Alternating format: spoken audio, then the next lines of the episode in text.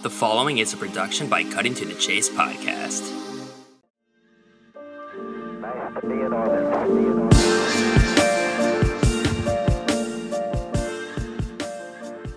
I think it has value, but as you said, there needs to be balance. We need to make sure we don't forget about the eye test too, because the eye test, they both have equal value. Mike Colón, thanks for coming on. How is your day going so far? Uh, it's been it's been chill. Uh, just you know, the weather's beautiful. I have a patio, so I'm trying to enjoy it as much as I can before summer's out. Um, you know, I'm I haven't. The thing is, it's it's funny. Usually in years past, my afternoons would be occupied sitting in front of a television screen and watching a ball game. But as you get older and the responsibilities increase in life, you know, it's like, eh, do I care that they're losing right now to the Cleveland Indians? Not really. Soon to be Cleveland Guardians? Not really. It's just okay, whatever. You know, because I used to be a kid. Obviously, we all used to be kids, duh. But uh, you know, I used to be Yeah. much smaller, and you're watching a game and you're going ballistic over what is or isn't going right for your team, whatever the team may be. I'm a Yankees, Knicks, Giants, and Rangers fan. And so, you know, my mom used to always say, much to my chagrin, they're millionaires, they don't pay your bills, they don't know that you exist. And now that I've gotten older and I've gotten a, a little bit more experience in this thing called life, I know exactly what she was talking about. So it's like, okay, if they if they make the wild card, great. If they don't, whatever. You know, me, like I said when we were at the at the top, just stay busy with other stuff uh, sending call sending call sending emails making calls sending test and text uh, and uh, that's how you you know you stay busy the, as, as uh, jay-z once said in, in uh, 1996's reasonable doubt you can't knock the hustle That's true. Yeah, I was thinking about it uh, the other night, where you know maybe in the past I would get so fed up with a loss, or you know even when a team wins, it's like once I go to sleep and wake up the next day, I'm ready for the next game regardless. But I know the pain of when a team is losing and what that's like. But uh, yeah, you know the Yankees they're down eleven to three, I think, in the ninth inning right now, and they won eight nothing on Friday. But that team is so Jekyll Hyde. The offense is too good to be struggling and be as inconsistent as it's been. What's your thoughts with this team? You know, they made a run once they acquired Rizzo from the Cubs and they win 13 in a row and ever since then they've been kind of sputtering and I I mean this team could get hot and make a run, but I just don't get that feeling from this team that they're going to be able to make that run in October assuming they can even get to the playoffs. you know i was i sometimes when i have these conversations with my friends and family um, or when i'm on twitter I, I run the risk of sounding like a 65 year old WFAN caller. A lot of people have said I'm an old soul in that way, and I would have to agree. But I, I, I always say it, you know, it's all in the philosophy. Look at Tampa, look at the Dodgers, you know, look at teams like that. What's the common factor? Yeah, I'm sure they have their fair share of strikeouts, but they are not a one dimensional, either I'm going to rocket the ball 450 feet to the next dimension or I'm going to strike out type team. They put the ball in play, which is to say contact. Why do you think I, you know, DJ LeMahieu is one of the favorite Yankees I've had in a while. Why? Because even though he's having a bit of a down year this year, he's a contact guy. He makes contact. He doesn't live and die by the home run. Stanton's, to his credit, has gotten much better at that. Not living and dying by the home run so much, even though he's been hitting a lot of them lately. He's more of a contact guy. Judge has become more of a contact guy. And when they were winning championships in the 90s, that, that dynastic run of 1996 to 2001, and again in 2009, they had guys who simple. I mean, sure, they had their home run hitters. Cano hit home runs. Uh, Matsui hit home runs. A Rod, obviously. But did they live and die by it? No. It was a multiple pronged offensive approach that I think they've been missing for a while now. And the definition of insanity is to continue to do the same thing and expect different results. When you have all these hitters Right. and this this you know this this crap philosophy of launch angle, exit velocity. Yeah, you're going to go out there and win 100 games when half the league is tanking, which they did in 2018, which they did in 2019. But come playoff time, you get exposed. Look at what Michael Brantley's doing for Houston. The Yankees could have had that.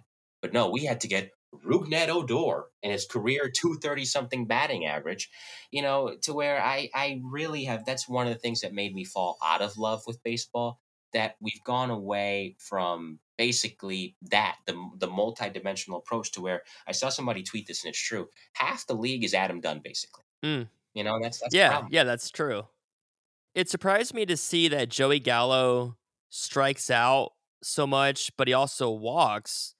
at a very high clip. And I didn't realize that he I don't know if he leads the league necessarily, but he's up eh, amongst the league leaders in home runs, walks, and strikeouts. And, you know, to contrast that, a guy like Javi Baez, I love Javi Baez, but we always knew that he would strike out a ton and never really walks at all. But he can also get on a two or three week tear where he's the best player on the planet. And we saw that a few years ago when he was a MVP candidate. Not sure he'll get back to that, but even amongst the strikeouts this year, he's still having a pretty solid season and he's been on fire as of late. They say that baseball is this three true outcome sport with the walks, the strikeouts, the home runs. And I feel like baseball does go through trends. Going back to 2015, the Royals had the uh, the super bullpen, the amazing bullpen. They won the World Series that year. And I feel like other teams kind of try to copy the blueprint. And you know, the Cleveland Indians in 2016, they rode Andrew Miller. He was so effective in the playoffs and that worked. That formula was working. You mentioned the Tampa Bay Rays. I'm actually kind of rooting for a Giants Rays World Series because I feel like those two teams have been the best teams all season. Uh, you could throw the Dodgers in there, but I feel like the Giants have been in first place every day, and I think it'll be a, a really intriguing matchup. The Rays might even be the best run organization in baseball.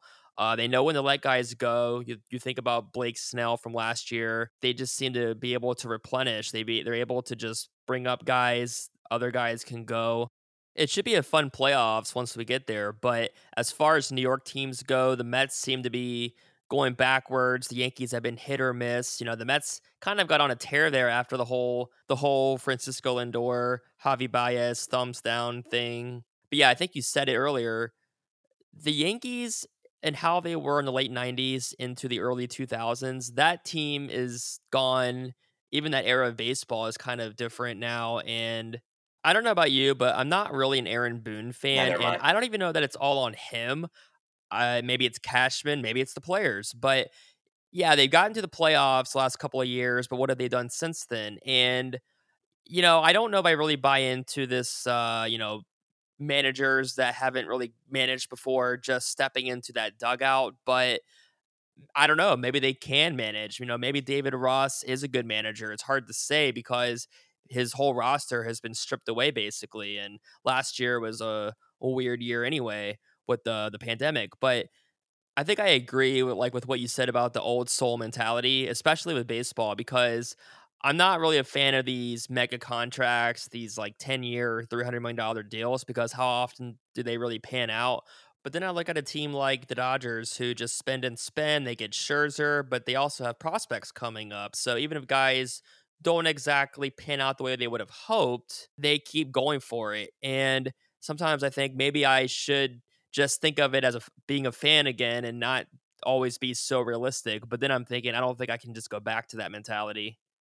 No, and that's that's me too. And and you know, it's funny. The Dodgers. Somebody made the comparison. I think it was A Rod called them the new Yankees, in which the Yankees in the mid two thousands were saying, "We're going to get Gary Sheffield. We're going to get Bobby Abreu. We're going to get all the. We're going to get Kenny Lofton. We're just going to stack the deck." But the difference is, you know, and do they fit here? Can they play together? We don't know. We'll figure it out. We'll win 100 games anyway, you know. But the difference is they have a great farm system, too. The Yankees in the mid 2000s didn't have that. The And, you know, you mentioned the Rays, too. The Rays are like the Patriots. Bill Belichick had the philosophy where he would say it's better to let a player go a year too early than a year too late. And you saw that because, as you said, guys who come right in, they would win Super Bowls left and right. But you know, with with the Dodgers, it's the same thing. Their pipeline is so good. That's why they can make a Max Scherzer trade, Turner trade. That's why they can go out there and get Mookie Betts and win a World Series. They know how to manage assets. You know, it could be right now. I, it's easy to do it because he's having such a horrendous year which is surprising to me. But if they want to let Cody Bellinger go, you might have some people that say, "Yeah, what are you doing?" I mean, he's had one bad year, but it could be that then they plug somebody else in. It's almost like you know, I hate to say because Bellinger's a good player, otherwise that he was never even there in the first place. So yeah, and you know, you mentioned I'm rocking a Rey Ordonez black 1999 Mets jersey right now, mm. and you mentioned Javi Baez. Thought I saw Mets. You know, and that that's kind of what he is, and that's not an insult. Ordonez is a you know, a similar player. Ordonez was a great defensive player I remember talking about that with Bobby V when he was on my show, you know, and Javi Baez is kind of the same way. But the thing of Javi Baez is that Javi Baez generally doesn't get the ball in the air a lot. And with like with Ordonez, Ordonez didn't have a great sense of plate discipline. and neither does Baez. But still, I mean, you know, Rey Ordonez never hit 30 home runs in a season. Javi has.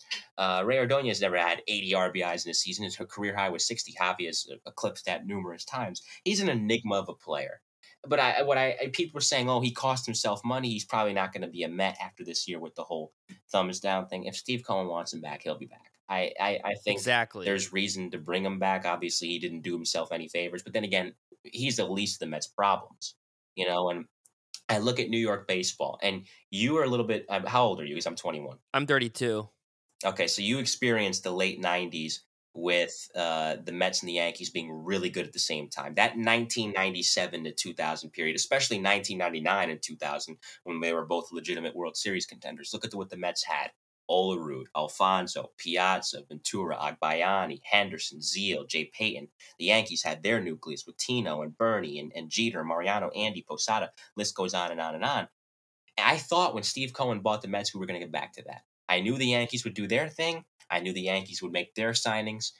And I thought that finally, with the Mets not being run as if they were the Montreal Expos close to, to being bankrupt in the early 2000s, that we would get that repeat of the late 90s where baseball in New York mattered the way it's supposed to. It always matters, but it would be back on the pedestal it's supposed to be. And we mm. haven't gotten that, you know, and it's unfortunate. And I don't know, you know, I, I, I almost, in a sense, I, I don't want to say I root for the Yankees to miss the playoffs. I mean, like I said, I don't care either way.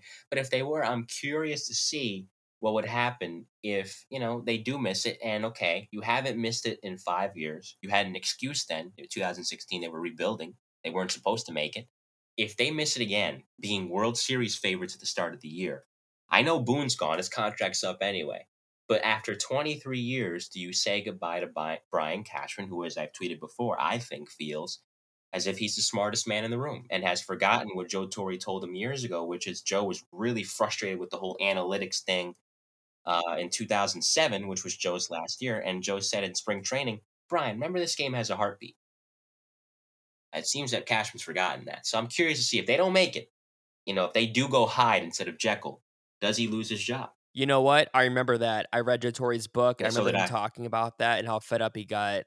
It's a good point about Boone because I do think that missing the playoffs might be better in the long run, but I don't know because I've seen people who think he'll be back regardless. And, you know, as far as Cashman, it is kind of rare to see executives with one team for so long. And, you know, Billy Beane comes to mind. But if George was still around, I wonder if Cashman would still be there. And I don't really get the same vibe from Hal. And I know Cash has the rings from the past, but but yeah, as far as Boone, I also don't know. I mean, again, it's it's hard to put the blame all on one person. I don't know if it's him, the players, the the roster. So it's it's going to be interesting to see if this team does miss the playoffs or if they get in and get bounced early, how they're going to proceed forward. But with Boone, do you think that he is definitely gone? Yeah, his contract's up anyway, so they wouldn't bring him back. And Cashman, you know, I, always say he has one title, 2009. He didn't build those 90s teams. He added to them. That's true. You know, Bob Watson, the late Bob Yeah. Watson, the late great Gene Michael, uh, who sadly are both not with us anymore. They built those teams. You know, and and all Cashman had to do was just add to it. And to his credit, the additions he made were good. 1999, he added Roger Clemens. Say what you will about the kind of guy Roger Clemens is. To those teams of 99 and 2000, Clemens was a great addition. 2001, he was a Cy Young Award winner, even though we kind of know why he was winning that Cy Young. But nonetheless, he was a great addition. Yeah. David Justice in 2000, the Yankees were floundering mid, mid midway through that season. He brings in David Justice. David Justice was their MVP the rest of the way, you know, and he won the ALCS MVP, and they end up winning their third straight World Series. And obviously, credit where credit is due. Sabathia, Burnett, and Swisher were great additions in the 08 offseason. Teixeira, and they paid dividends immediately. But it's only one title, you know. And when you go, I, I hate to sound like a spoiled Yankee fan, but listen, we're in a drought in New York. You know, we haven't won a championship since the Giants knocked off New England in Super Bowl 46. It's been a minute. And when it's one thing when you're the Mets and you're not run right, or the Knicks who are finally starting to turn the corner and be good again, and you're not run right, okay, fine. Uh, or any other teams in New York, you're the Yankees. You're one of the richest teams in sports. You're right behind the Dallas Cowboys in terms of worth. You make, you know, you charge hand over fist for concessions at Yankee Stadium. Don't cry poor to me about the luxury tax. Do I understand wanting to stay under it because it's a pain in the neck? Yeah, I can sympathize with that on a business level. But when you have the resources to add pieces and you miss out on Max Scherzer, and you miss out, uh, you know, previously on Gerrit Cole, they have him now, but they could have sure used him in 18 and 19. Uh, you know, that's that's what annoys me. And when you miss out, I mentioned him earlier, on Michael Brantley and Kyle Schwarber, who was doing great before, until he got hurt and it's kind of tapered off a bit, and you bring in Rougned Odor, who had, listen, he was a good teammate and a good guy by all accounts, but I don't need a guy who's got a career 236 batting average hitting in the three hole. You miss out on all these guys. What you know, we're, we're coming on 12 years. If they don't get the job done this year, which I don't think they will, you know, 12 years since the title. How are you going to explain why you still should stick around? I understood 17, okay. You got to game seven. You weren't supposed to get that far. You're, you're, it was un, you know, it was something that was unforeseen. Them going that far. All right, you earned yourself some time. 2018, for as much as it sucked losing to the Red Sox, okay, the Red Sox were just stacked that year and fine. 2019, you had a bunch of injuries. You made a great run. You put it together with basically duct tape and spare parts, and you got to, to game six, you know, against Houston and almost to a game seven. Fine last year wash pandemic but now now with this year you know now everything that cashman hasn't achieved starts to come to the forefront to where they need a change and i think in the dugout if they eh, whoever they bring in next what I hate now is that these managers, for lack of a better way to put it, I'm sorry to say, have been neutered for the most part. Oh yeah, there's, they're puppets. There's not they're puppets. There's not many guys, and I'm sure it's killing them inside, even though they give these generic uh, answers in press conferences you know, I get we're not in 1985 anymore where you go by your gut and the managers in the dugout like Earl Weaver chewing on tobacco. I get we're not in those days anymore. But again, I hate to sound redundant and repetitive. The game has a heartbeat. Aaron Boone is no dummy. He comes from a baseball family. He's a baseball lifer. You don't think it kills him to have to put Brett Gardner in the two hole, which is what they were doing earlier this year. And I love Brett Gardner, great Yankee. He's not what he used to be. He's picked it up as of late, hit a big home run last night, but he's not somebody that you should be playing, at least in that spot, or as often as they play him. So you look at that, you see that. I, they'll never do it because they know he's not going to take any crap. Buck Showalter's an analyst for Yes right now. Buck Showalter's only 65. I think he's got one more go in him. Give Buck this team because Buck's going to go in there, much like he did when he got to New York the first time, much like he did with Arizona, much like he did with Baltimore and looked at some of these players and said, okay, you haven't won anything. You haven't achieved anything. In some cases, you're a losing ball club. You follow my way, you go by my regimentations, we're going to go somewhere. Because that's what these guys need in, in, the dugout. They need a reality check. Luke Voit, who I can, Luke Voit, don't let the door hit you on the way out. I can do without his jocularity in the dugout and acting like he's Stone Cold Steve Austin. The other night he hits a home run against Toronto when they're on the verge of getting swept and he's doing the, the water. Right. I'm like, I saw that. Things like that, you know what? That that that's where you know that these guys are just I hate to say it, but meatheads to where Aaron Judge and Giancarlo Stanton are great players and they've picked up the slack a lot recently. But for whoever's around next year on the 2022 Yankees, they need Buck to come in there and say, "You're great. You've achieved this. You've achieved that. You know, give me your hand. Where's the rings? What have you won? What have you won? You haven't won anything. Christian Vazquez has more rings than these guys do. They need that cold water dumped on them to say, you're not anything yet. You may be a multiple time All Star. You may have won an MVP like Stan has. What have you done in October? Nothing. Yeah, and I like that you had a solution with Buck Showalter and with the latest trends with Tony La Russa and Dusty Baker. Who knows? I mean, it's not too far fetched to think that Buck Showalter may be in their plans. Going back to Boone, I think you make a great point because I don't think it's all on Boone, and he's not an idiot. It, it, brings up the point, though, of if baseball, if the front offices are managing through the manager, then I don't know how effective the manager is on their own. And if the front office is doing that, then let the manager manage. But to this point, I still haven't seen enough to say, yeah, bring Boone back.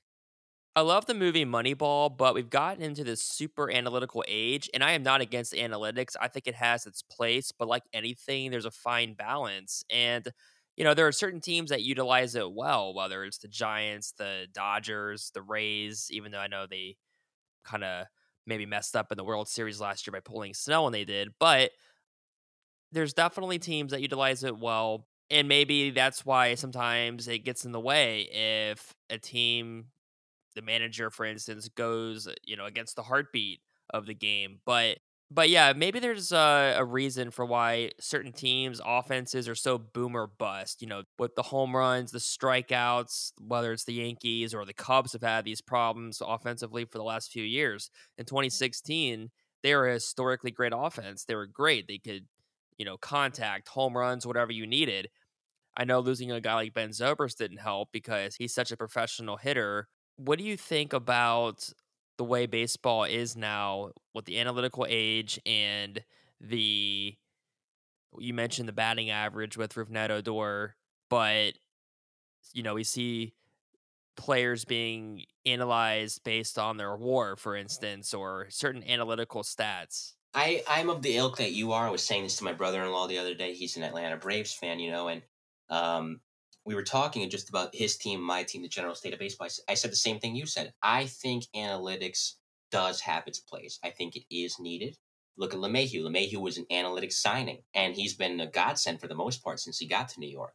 I think it has value, but as you said, there needs to be balance. We need to make sure we don't forget about the eye test too, because the eye test, they both have equal value. Analytics the eye test. They're they're nothing's more than the other. They're both the same because I was reading and I really don't tweet as much these days. I just promote my work and keep it moving because I don't feel like fighting people. I don't have that kind of time. That's a good point. Yeah. But you know, I'm reading and scrolling these tweets and I'm laughing because I had some time to kill. And somebody was, you know, bemoaning Joey Gallo, who was gotten hot recently but was struggling mightily before that. And somebody said he still has a WRC plus, which I have to be honest, I don't even know what that means. WRC plus of uh, one whatever, which I guess is good. And I'm like, I'm laughing. I'm like, that's great. He's still 13 for his last oh, a thousand, you know, striking out every other at bat.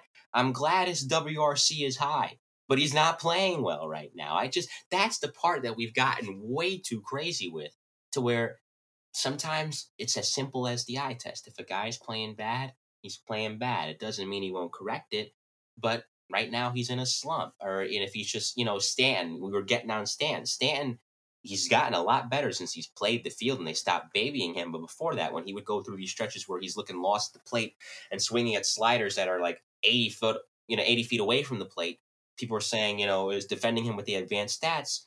But, you know, sometimes the team will, pay, will play better without him. Thankfully, now that's not the case. He seems to have found his footing. Hopefully, that's a trend going forward the rest of his time in New York. But sometimes it is just as simple as looking at the eye test and examining what a player is or isn't uh, contributing to a lineup. And the stat lines are always weird to me. The first experience I had with this was Carlos Pena with Tampa Bay, because I remember sitting in uh, uh, the living room of somebody who's like a grandfather to me. I love him dearly, and we were talking in Spanish, and I was confused because I was saying, you know, Carlos Pena, his stat line, I saw 100 RBIs, good, 40 home runs, good, batting average 196. I'm like, what? You know, that's the first time I ever saw a weird stat line like that. I'm like, what? Why? I'm like, why is his batting average so low if these numbers are so good? And I was like nine years old. This year, the Yankees won the World Series. And he says to me, A, he strikes out a lot. B, whenever he hits a home run, there's never hardly any, any men on base when he does. So that's that's part of the problem too. As you said, I uh, that's a long way of me saying I agree with your stance and and that we've really lost value for the eye test. And it's not just baseball; it's all sports. Like the Rangers brought in Ryan Reaves, Okay. Ryan Reaves is a bad hockey player. His advanced stats show me. Okay, he may not be as good as Artemi Panarin. He may not be as good as Mika Zibanejad. He's not there for that. He's a fourth liner. What what does his right hand work? That's what he's there for. It may sound like a 1985 philosophy, you know, gone are the days of Bob Probert and Marty McSorley, but sometimes it comes down to that. You know what he is. Why is he there? Exactly. Yep. I like the segue to hockey because I was going to bring that up next so first off, what is your favorite sport, or do you like the NBA, NHL, NFL, MLB, all the same? Across the board, across the board. I joke I'm the only Dominican hockey fan, uh, you know, because my friends call me an Oreo because they say, Mike, you know, you get we get the hockey games, we just get them just so we could fight. You're the only one that we know that actually gets it, builds up teams, does franchise mode, knows the players. Because I love it. I discovered, you know, MSG and then airs both the Knicks and the Rangers, and I discovered the Rangers by accident. And I fell in love with the teams of Jaromir Jagr and Sean Avery and Henrik Lundqvist and Brendan Shanahan, Chris Drury, Scott Gomez. Uh, so those were that was my introduction to hockey. I, you know, Nate Nate Robinson and David Lee will always have a special place in my heart When the Knicks were going real bad, they were the only two bright spots. Football, love the Giants. I picked up the Giants like the year they won. I was six years old. I picked them up the year they won Super Bowl 42, and I stuck with them. Um, so across the board, I follow I follow it all the same. If, if the Yankees won the World Series, it would mean just as much to me if the Rangers won the Stanley Cup or the Knicks uh, won the championship or the Giants won another Super Bowl.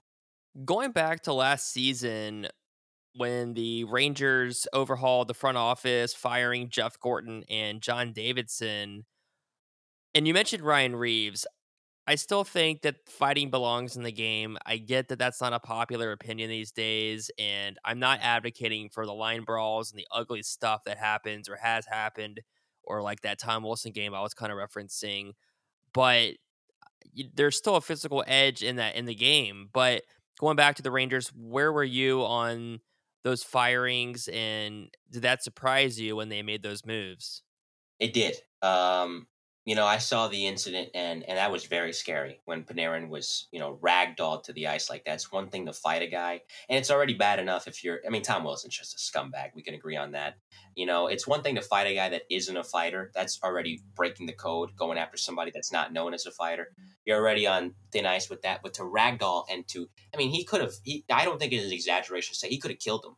He wasn't wearing a helmet. You hit somebody, somebody falls on their head. How many times have we seen? That's ice we see these horrible stories in the news of somebody getting into a street fight, somebody sucker punches them, they they fall. Why did they die? They hit their head.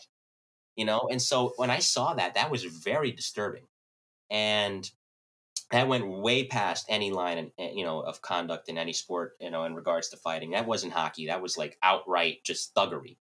Um, so when Dolan originally came out with the statement, I was fully on board. Tom Wilson is a is a violent lunatic and they haven't dealt with him properly. He hasn't got it. I tell you, if Scott Stevens was still running around, I'm not even a Devils fan. Scott Stevens would have ripped his head off.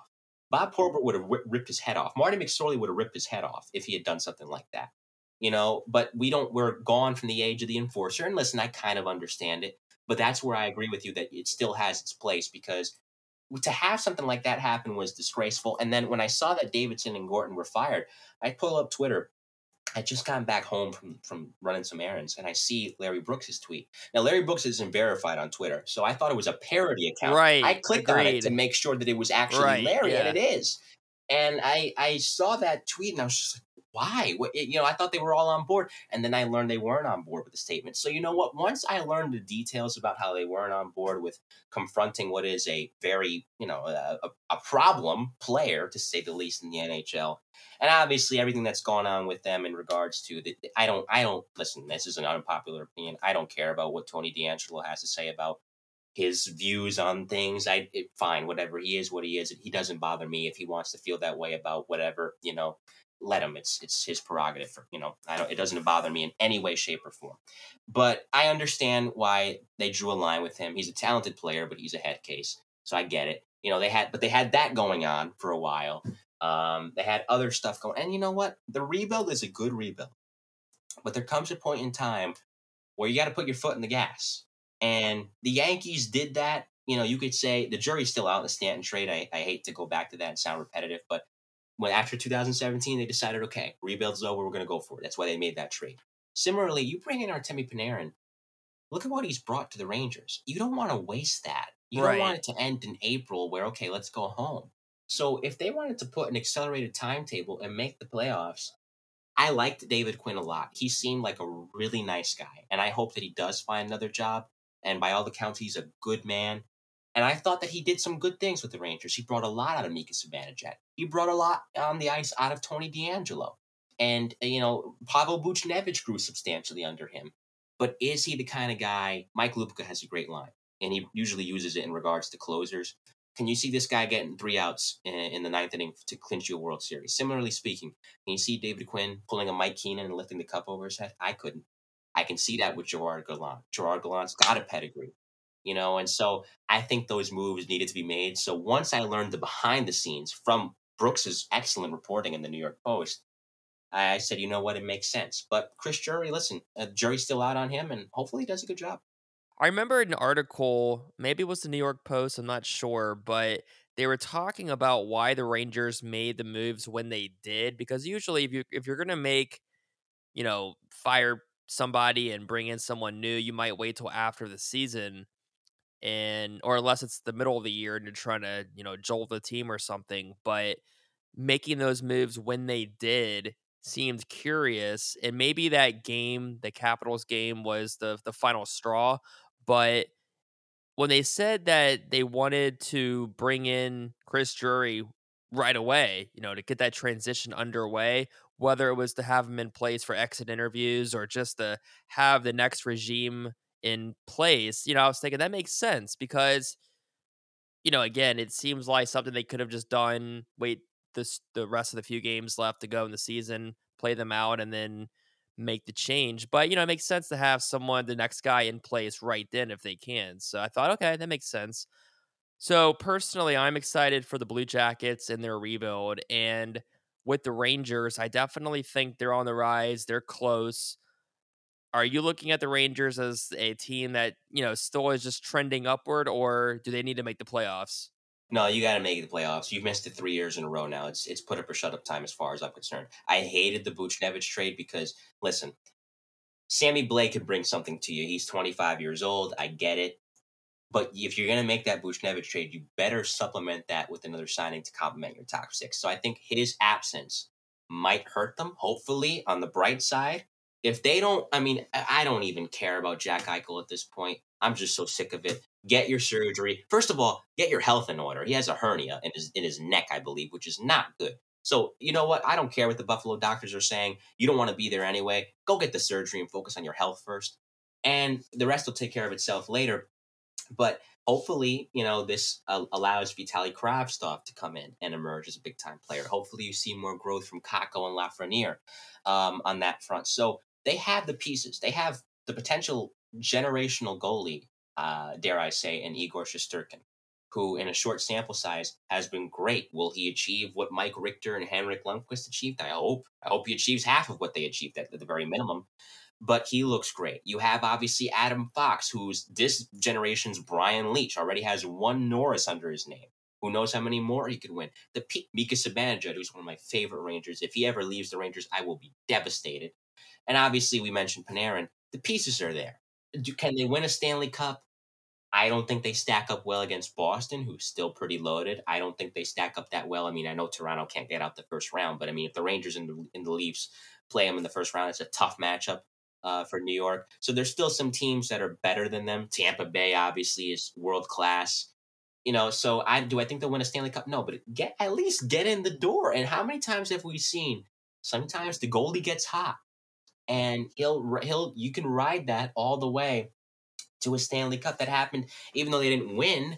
1999, as I'm sure you remember, Dominik Hasek, who's the greatest goalie of all time, obviously it's a little bit different. He got really hot, really hot and they got all the way to game six of the Stanley Cup final. Tim Thomas, who was a pretty good goal in his own right, same thing. He had one of the greatest postseason runs you could ever have in 2011. What happened? They won the Stanley Cup. So you never know. Point is, get there. You never know. Yeah, the 03 Stanley Cup final between the Ducks and the Devils. New Jersey won. John Sebastian Giguere. JS Giguere was insane with the shutout streak, and the Ducks were, I think, a seven seed they were a seven seed, and this isn't, mind you, I not have to cut you off, but this is a era in which there was no salary cap. So their best players were Steve Rucchin, Rangers legend. I kid. He, he was he was there when I was getting into hockey in 05, 06. Steve Rucchin, the great Paul Kariya, who had it not been for concussions would have you know achieved even more than he did uh, and was an outstanding career anyway. You know, it was just that. It was it was a series. Adam Oates was there. It was a decent team. But you know they're they're coming in against the Red Wings in the first round. This is a team that, that arguably is the greatest roster ever assembled the year before. Had guys like Luc Robitaille and Igor Larionov on their third or fourth line. That's how stacked they were. And there's no reason to believe they won't win again. Giguere gets hot. They breeze through them. They breeze through a really good Vancouver team with the Sedin twins and Markus Naslund. They get, I forget who they topped in the conference finals. I think it was the Minnesota Wild. Uh, and they get all the way to they get all the way to game seven against a re- again a, a, really good New Jersey team. Had three legendary defensemen: Daneyko, Niedermayer, and Stevens. You know, had uh, Patrik Elias, of course, had Marty Brodeur uh, in, in, net. That was you know so again, even though they didn't win, and even though Brodeur prevailed in the end, and they were able to win that game seven, I think in a shutout. Um, just to even get there as a seven seed in a brutal conference is amazing. Like I said, you never know. I checked, and they played Dallas in the semis. That means Minnesota played Vancouver then. So that yeah, Minnesota Minnesota came back from a three one deficit against Vancouver. What do you think of John Tortorella? I was a Torts fan. I liked him in Columbus, but I can agree that this past season it was time to go their separate ways. And, you know, it was getting kind of hard to defend some of the lineup decisions in terms of guys he was icing or really guys that were not getting ice time or certain times in which players were not playing the the ice time or the uh, when they were deployed was questionable. Certain guys weren't like line A wasn't being utilized in scoring opportunities like in overtime. So I know it's kind of the Torts or the highway, but uh, yeah, I thought it was time to kind of go their separate ways. I was definitely a fan of his his overall tenure. He did TV briefly in the past, and I know he'll be on ESPN this upcoming season, so I'm kind of looking forward to that as well. Yeah, I'm with you. You know, towards uh, my old friend uh, Fitz uh, from Gotham, from my days at Gotham Sports Network, made this point on Twitter, and, and it's it's a great point. You know, as a Knicks fan, I see what Tom Thibodeau has done uh, for the Knicks. You know, and how much the guys love him. You see the same thing in you know when he was in Chicago, when he was in Minnesota for that brief spell, he ended their playoff drought. John Tortorella is basically the NHL version of Tom Thibodeau you know they're one and the same. He will get so much out of you but he will train you. And when it's over you know it's over. Because that was the case with the rangers. I mean that was the era of the black and blue rangers you know? They came in they blocked shots they were willing to sacrifice so much and he brought so much out of these guys and he was a master technician. And for me for I know the 2014 team made the stanley cup final. That 2012 team i know the 2015 was loaded 15 team was loaded as well that 2011 2012 New York Rangers squad is the best squad I've ever seen in my life.